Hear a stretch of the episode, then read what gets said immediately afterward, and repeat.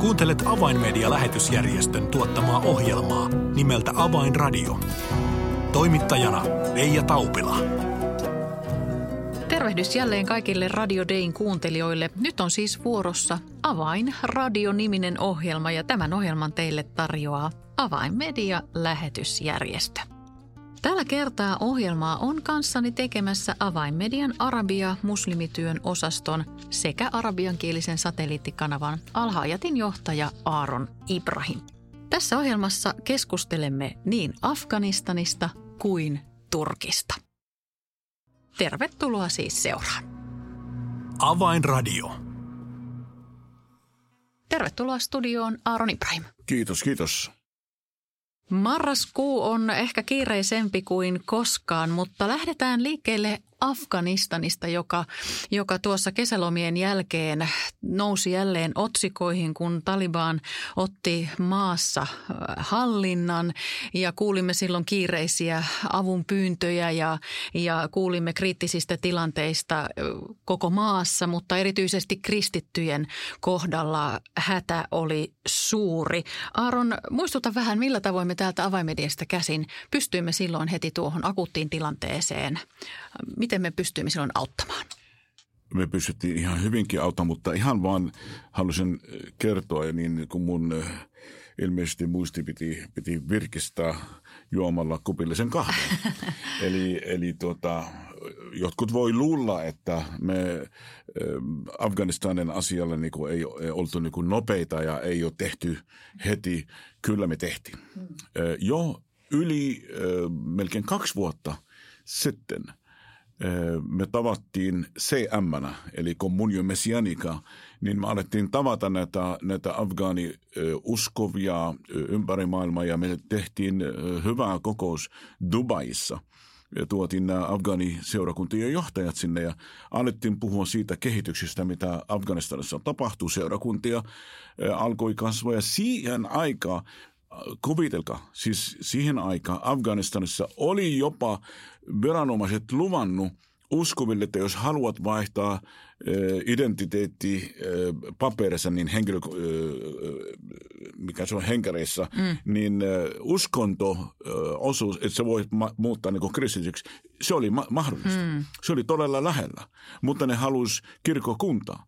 Eli me oltiin jo silloin valmiina Afganistania varten, mutta – kun eh, Taliban otti haltuun Afganistan, eh, kiitos eh, länsimaalaiset, mm. joka tarjoi niin kuin, kultaisilla tarjottimilla, ei hopeilla, niin tämä Afganistan, joka on pikkusen kehittyneempi kuin aikaisemmin, 20 vuotta kesti länsimaalaisille, ottaa ja Afganistan Talibanilta antaa sen takaisin Taliban. 20 vuotta toivat aseita, kehitti kaikki tämmöistä, niin, ja vielä 100 miljardin dollaria, niin voi hyvänen aika. Tämä oli ihan siis surkeata.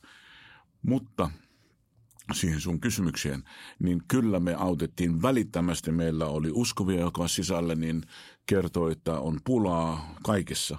Ja me ja monet muut organisaatiot lähetettiin sitten apua uskoville niin, että saavat ostaa ruokaa ja maksaa vuokransa ja kaikkia muuta niin tarpeita niillä on, niin me lähetettiin varoja ja ne meni perille. Myös Alhaajat kanava reagoi tähän tilanteeseen. Millä tavalla? Totta kai me reagoitin siihen, koska minun alue ei ollut nimenomaan Afganistan aikaisemmin, koska miksi mun pitäisi olla siellä, jos kerran meidän ystäväorganisaatio tekee hyvää työtä siellä. Kyllä. Mm. Meillä oli Mohammed TV, jonka johtaja Mike Amato on erittäin hyvä ystävä mulle ja me autetaan toisiamme. Me, me lähetetään, lähetettiin viime vuonna heillä vuoden alusta niin 30 000 dollaria sitä varten, että ne pystyy maksamaan lähetysaikaa. Ja kaikkia muuta ne autetaan. Me emme lähde kilpailla ystäviemme kanssa mihin, mihinkään, mutta kun tilanne tapahtuu nyt niin, niin me soitettiin sitten Mohammed-kanavalle ja siellä oli sitten rukous ohjelma, joka lähti kerran viikossa ja sitten me autettiin heitä ja, ja keskusteltiin siitä, kun ne halusi tehdä tämä sama rukousohjelma, niin neljä kertaa viikossa suora lähetys. Sen lisäksi me alettiin dupata ohjelmia, jotka expose islam, joka paljastaa mm. islamin epäkohdat, niin kansainväliselle pers- persian kielellä ja darilla. Mm. Mitä Aron tapahtui? Tiedämme, että Al-Hayat satelliittikanava ja myös sen somekanavat se on arabiankielinen, mutta al teki niin, että tämä mainitsemasi rukouslähetys, se jaettiin myös, myös Al-Hayatin kanavilla, niin mitä tapahtui? No siinä tapahtui todella paljon, paljon palautetta meillä tuli, koska pitäisi vaan niin tiedä, että islamhan yhdisti muutamia kansakuntia – koska islamia ja Korania niin ei voi millään muulla kielellä kuin arabiaksi lukea.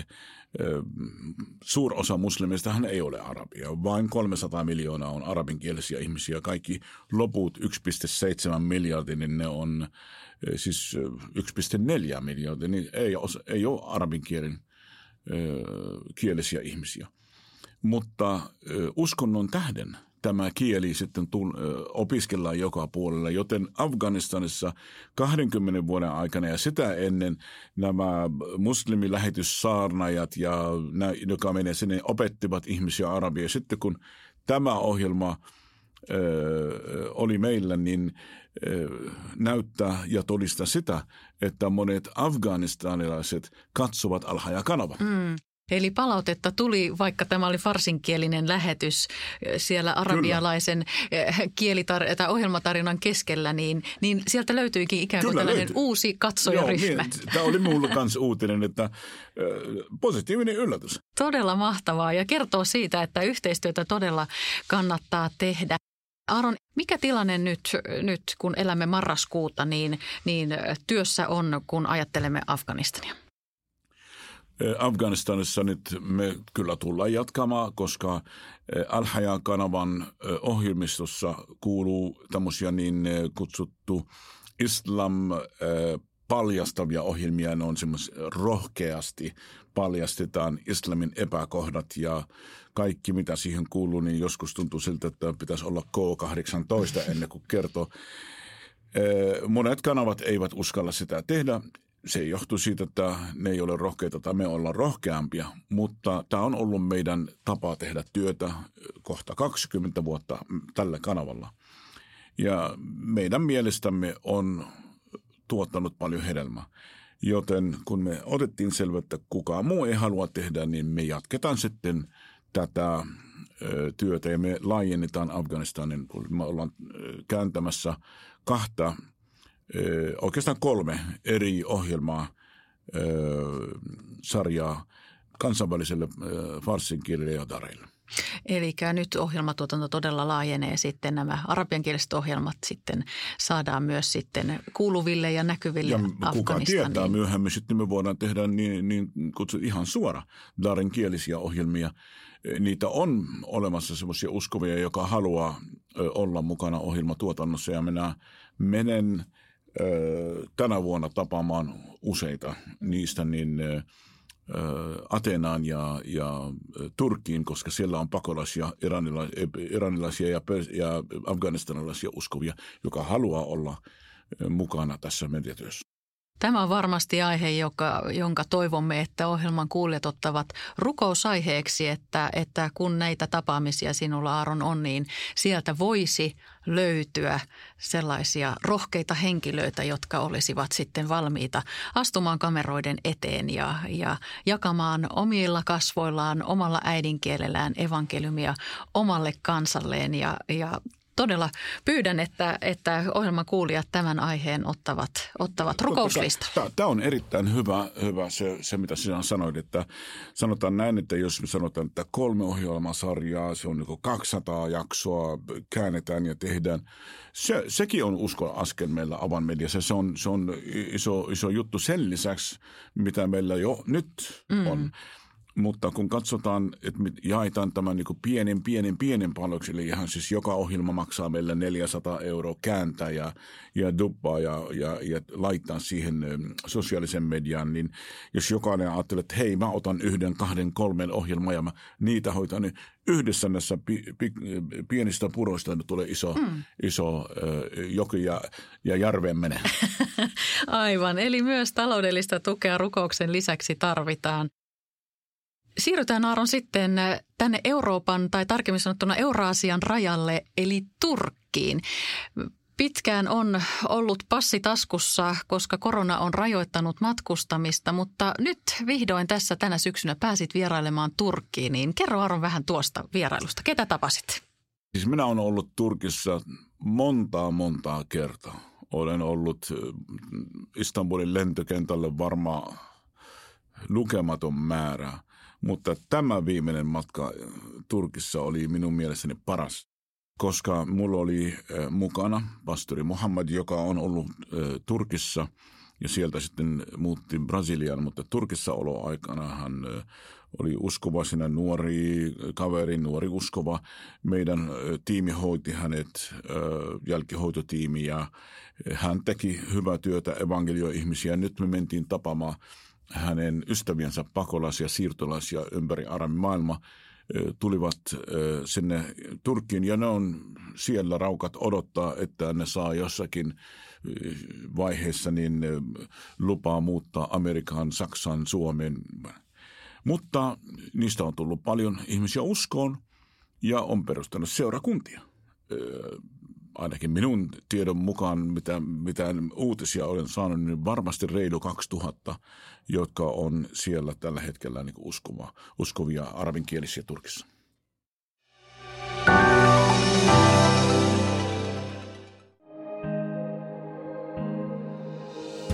Avainmedian medialähetystyö tarvitsee esirukosta ja taloudellista tukea. Lahjoita 20 euroa lähettämällä tekstiviesti numeroon 16499. Kirjoita tekstiviestin sisältö avain 20 ilman välilyöntejä.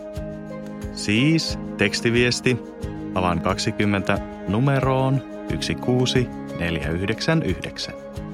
Lahjoituksesi avulla saavutamme ihmisiä, jotka eivät vielä tunne Jeesusta. Kiitos tuestasi.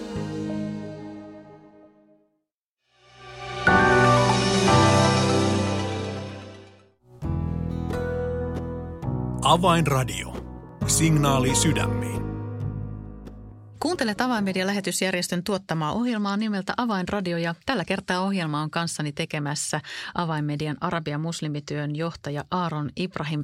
Aaron, kerroit tuossa äsken, että, että vierailullasi Turkkiin olit tapaamassa seurakuntia, jotka ovat syntyneet maahan tulleiden pakolaisten keskellä. Kerro vähän näistä lisää. Kyllä on tullut. Esimerkiksi ihmisiä on tullut uskoon, osa, osa on tullut niin evankeliumistiimien saavuttamana, osa Alhajat-kanavaa. Osa tulivat jo uskossa olevena niin Syyriasta varsinkin – ja sitten kun ne tuli Turki, Turkiin, niin ne meni seurakuntaan ja eihän ne kielimuurit on ollut. Niin sitten aloitti evankelioida ja pikkuhiljaa kotiseurakunnat, sitten kasvuseurakunnat. Ja niitä on paljon. Izmirissa on seurakuntia. Istanbulissa useita seurakuntia, Ankarassa ja monessa Samsung-kaupungissa, kaikissa kaupungissa. Ja sitten viimeinen vielä on se, että Gazi kaupungissa niin on perustettu uusi seurakunta. Kyllä tämä on Gaziantep, se on maailman tämän hetken mielessä niin kuin vaarallisin kaupunki, koska siellä ISIS-ukot kokoontuu. Niin, joten nämä kaverit jatkuvasti saa ihmisiä kadulta ja pakolaisleiriltä niin tulemaan uskoon ja, ja, ja perustavat seurakuntia, mutta ne on siirtolaisia, niin monet on tullut uskoon ja lähtenyt pois. Mm. Mutta tällä hetkellä arvioidaan olevan ainakin meidän kontaktien kautta niin yli 2000, niin kuin mä sanoin. Se on aika uskomaton uutinen, sillä en ainakaan itse muista kuuleeni, että, että Turkissa olevien pakolaisten keskellä olisi tällaista herätystä, että siellä, siellä ihmisiä todella tulee uskoon ja rukousryhmiä ja pieniä seurakuntia perustetaan. Kyllä, siis, no, ja toivon, että me tullaan kuulemaan paljon mm. semmoisia asioita, että emme ole kuulleet aikaisemmin. Aivan. e, mutta siis vaikutus, vaikutus minun jätti ei vaan se, että miten paljon ihmisiä tulee uskoon. Minun teki vaikutus siinä, että miten yksinäinen Istanbulissa tuota, e-, elää uskovaisena, niin tämä oli minulla, siis minun uusi sankari on syyrialais-kurdinainen, jonka nimi on Ismihan. Mm. Se, se oli se tärkeä ja, ja tämän kaltaista naista, niin mä sanon näin, että jos, jos raamatusta puhutaan dorkaksista tai mistä näistä Jumalan naisista, niin mä luulen, että jos raamattu kirjoitetaan tänään, niin hänen tarinansa kirjoitetaan. Mm, no Aivan nyt, mahtava. No nyt haluamme kyllä kaikki kuulla, minkälainen nainen Ismihan on ja mitä hän tekee. Ismihan on 41-vuotias kurdi, syyrialaiskurdi, pakolaisnainen, siirtolais tai pakolainen, mm. asuu perheensä kanssa Istanbulissa. Hänen miehensä myy vettä, vesipulloja mm. kadulla. Hän sanoi, joo, kehuisin, että joo, että kyllä tämä on ihan hyvä, hyvä juttu, niin mä saan semmoinen, ja summa, niin se on 14 euroa. Päivässä. Päivässä. Ja tekee työtä ihan aamusta ilta, siis kello 10 lähtee töihin ja sitten tulee takaisin kello kaksi tai, tai kolme yöllä. Ja nainen sitten äh, elättää, siis, siis se elättää perheensä myös niin ompelemalla. Heillä on itselle neljä lasta – mutta kun on uskon tulleet Syyriassa ja tulivat Istanbuliin, niin ne näkevät sitten joka puolella syyrialais, kurdilaisia niin kuin nuoria, 15-vuotiaista 25-26-vuotiaita, joka on tullut Syyriasta yksin. Mm. Niillä ei perhettä, eikä isä, eikä äiti, eikä veljet, niin, niin odottamassa, että jossakin vaiheessa saavat luvan mennä länsimaihin ja sitten sen jälkeen, kun ne saa vielä kansalaisuutta, niin sitten ne kutsuu omaa perhe Syyriasta sinne, jos ne vielä elää. Että tämä on siis aika järkyttävä. Ja nämä, nämä on pienet lapset, hyvän aika. Mm. Ja vaikka itse sanon, pienet lapset, mehän on 19-vuotiaana tulin Suomeen ja – ja menin naimisiin jo 19-vuotias, mutta eh, tuntui siltä, että nykyään 19-vuotiaat on enemmän lapsellisempia kuin minä. mutta kuitenkin tämä nainen ottaa heitä vastaan. Seurakunnassa tapaa niitä. Ja sitten kysyy aina, että kuka sulle pesee vaatteet, kuka sulle keittää niin kotiruokia. Nämä pojat saa kaksi euro, kolme euroa palkkaa päivässä. Mm. Ja ei sillä saa edes sämpylää kyllä se on, se on todella surkea tilanne niillä. Ja sitten nämä kaverit sanot, että joo, että se on ihan tosi vaikea tilanne, niin mitä ne tekee? Siis ne kerää pienet, pienet rahat siitä, ostavat raakaa materiaalia ja sitten antavat tällä Ismehanelle ja Ismehan kokkaa ruokaa kaikille, joten ne tulee syömään hänen luona ja pese heidän vaatteet, hoitaa heitä. Ne, kaikki nämä nuoret, ne on siis niin montaa niitä nuoria miehiä, joka kutsuu tämä Ismahan äiti. Ja aivan uskomaton. Mä, mä kuulin tästä naisista niin näiltä, näiltä pakolasnuorilta ja mä sanoin, että hei, viekää mun mut sinne, sinne äitin luona. ja mä kävin hänen kotonaan. Se oli, oli semmoinen niin kaksi huonetta ja keittiö niillä on. Ne kaksi huonetta on semmoisia todella pieniä – hän ja hänen miehensä ja neljä lastaan niin asuu siinä, mutta sitten kaikki muut nuoret tulee sen. Mm. Siis mä luulen, että, ja sitten huomaa, että on semmoisia niin sivu, sivulla on hirveän montaa patjaa päällekään. Eli silloin kun nukkuma aikana, niin siis lattia on ihan täynnä lihaa. Mm. Sinne niin kuin, aivan uskomaton. Kyllä mun teki vaikutus. Ja se on niin iloinen, mahtavaa ihan siis se, että joo – totta kai minun täytyy pidä näistä huolta. Nehän, nehän, niillä on ikävä äitiä ja isä ja nehän on tervetulleita tänne. Ja sanoi, että joo, hän, hän, hän nousee ja keittää sulle ruokaa. Älä keitä. Älä, ä, ei, kerro mulle vaan enemmän, mitä sinun vaikutti niin, että sä haluat tehdä auto. Se sanoi, että koska minä tiedän, että Jumalan sydän on niin täynnä rakkautta ja mä haluan olla semmoinen. Aivan mahtava todella koskettava todistus siitä, että mitä Jumalan rakkaus saa aikaa, että ollaan valmiita antamaan siitä omasta vähästä. Kyllä, ja mä, mä kehottaisin, kehottaisin tuota kuulijat, että jos joku haluaa vaikka antaa tällä Ismehanelle jotakin niin, että hän pystyy enemmän ja enemmän kokkaa mm. ja tehdä ja sillä, niin soittaa vaikka avan median ja, ja kysy vaikka Reijaa tai mm. ja sitten minä nyt, nyt tämän ohjelman lähetyksen aikana en, en ole Suomessa, niin, mutta muutaman päivän päästä lähden Istanbuliin tapamaan jälleen kerran tämä Ismihan ja, ja, ja tota, hänen perheensä ja kaikki muut seurakunnat myös. Mm. Voinemme varmasti lähettää tämän ohjelman kuulijoilta lämpimiä terveisiä, että, että nytten hänellä on – sekä esirukoilijoita että, että tukijoita Suomesta, jotka varmasti haluavat häntä kantaa rukouksiin. Ja ennen kaikkea näitä syyrialaisia nuoria pakolaispoikia ja nuoria miehiä, että, että he ikään kuin voisivat löytää tällaisen äitihahmon, joka ohjaa heitä elämässä eteenpäin ja voisivat myös tässä yhteydessä kasvaa uskossa. Kyllä, kyllä. Ja ajattele, kun nämä kaverit, nuoret näkee tämän mallin – niin itse myös oppi tätä ö, antamisen kulttuuri. Mm. Ja kun ne menee ö, uuteen maahan ja ne itse sitten kehittyy ja kasvaa ja, ja joku pakolainen tulee heidän kohdalla, niin varmasti tekevät sen, sen mallin mukaan. Kyllä.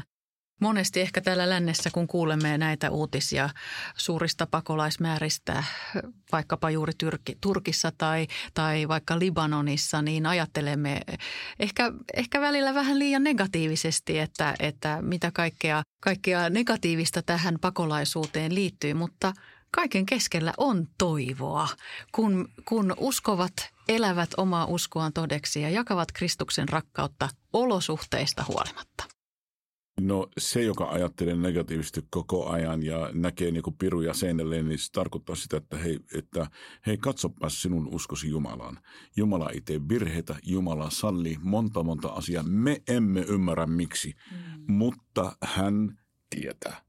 Ja esimerkiksi semmoinen, että jos joku lähtee vaikka turvallisista perhe, perheestä ja kodista ja muista, niin islamilaisessa perheessä ja tämmöistä, niin sitten tulee hän on pakolainen, joku tavoittaa häntä kadulle, evankelio ja voittaa hänen sielun Jumalan. Niin mitä negatiivista siinä on? Mm. Kuka on? Onko niin, että, että parempi, että ihmiset äh, kuolee lihavana vai, vai äh, tulee usko vaikka laihana? Se on näin. Aivan.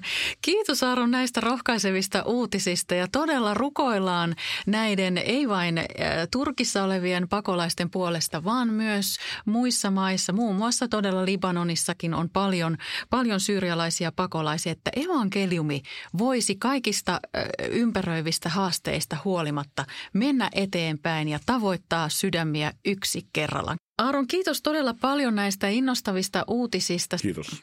Avainradio. Tilaa ilmainen avainmedialehti soittamalla numeroon 020 74 530 tai lähetä yhteystietosi osoitteeseen info at avainmedia.org.